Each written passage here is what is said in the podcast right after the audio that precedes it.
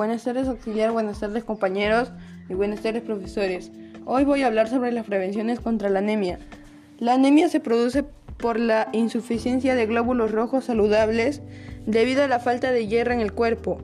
Los glóbulos rojos no pueden transportar suficiente oxígeno a los tejidos del cuerpo.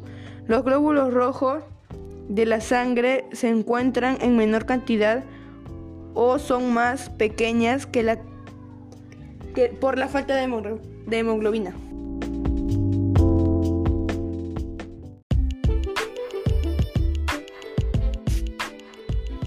Ahora diré sobre los síntomas y los signos de la anemia. Mareos, palidez, debilidad, frío en las manos y en los pies, dolor de cabeza, dificultad para respirar, dolor en el pecho y cansancio.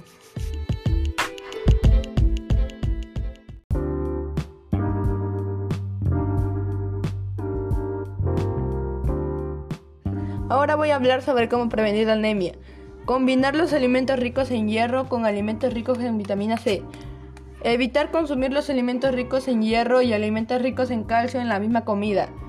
Después de ingerir alimentos ricos en hierro, esperar 30 minutos a una hora antes de consumir café, té con cafeína, cacao y salvado, ya que tiene fitatos que dificultan la absorción de este nutriente.